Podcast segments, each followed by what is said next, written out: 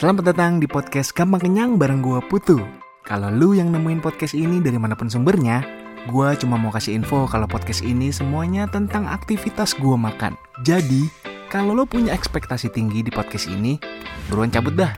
Intinya, di podcast ini gue cuma mau ngasih pengalaman berbeda di setiap makanan yang gue cobain. Nah, denger dulu pengalaman gue nyobain berbagai macam makanan di Indonesia ya. Let's check it out. Podcast Gampang Kenyang by Antonius Putu.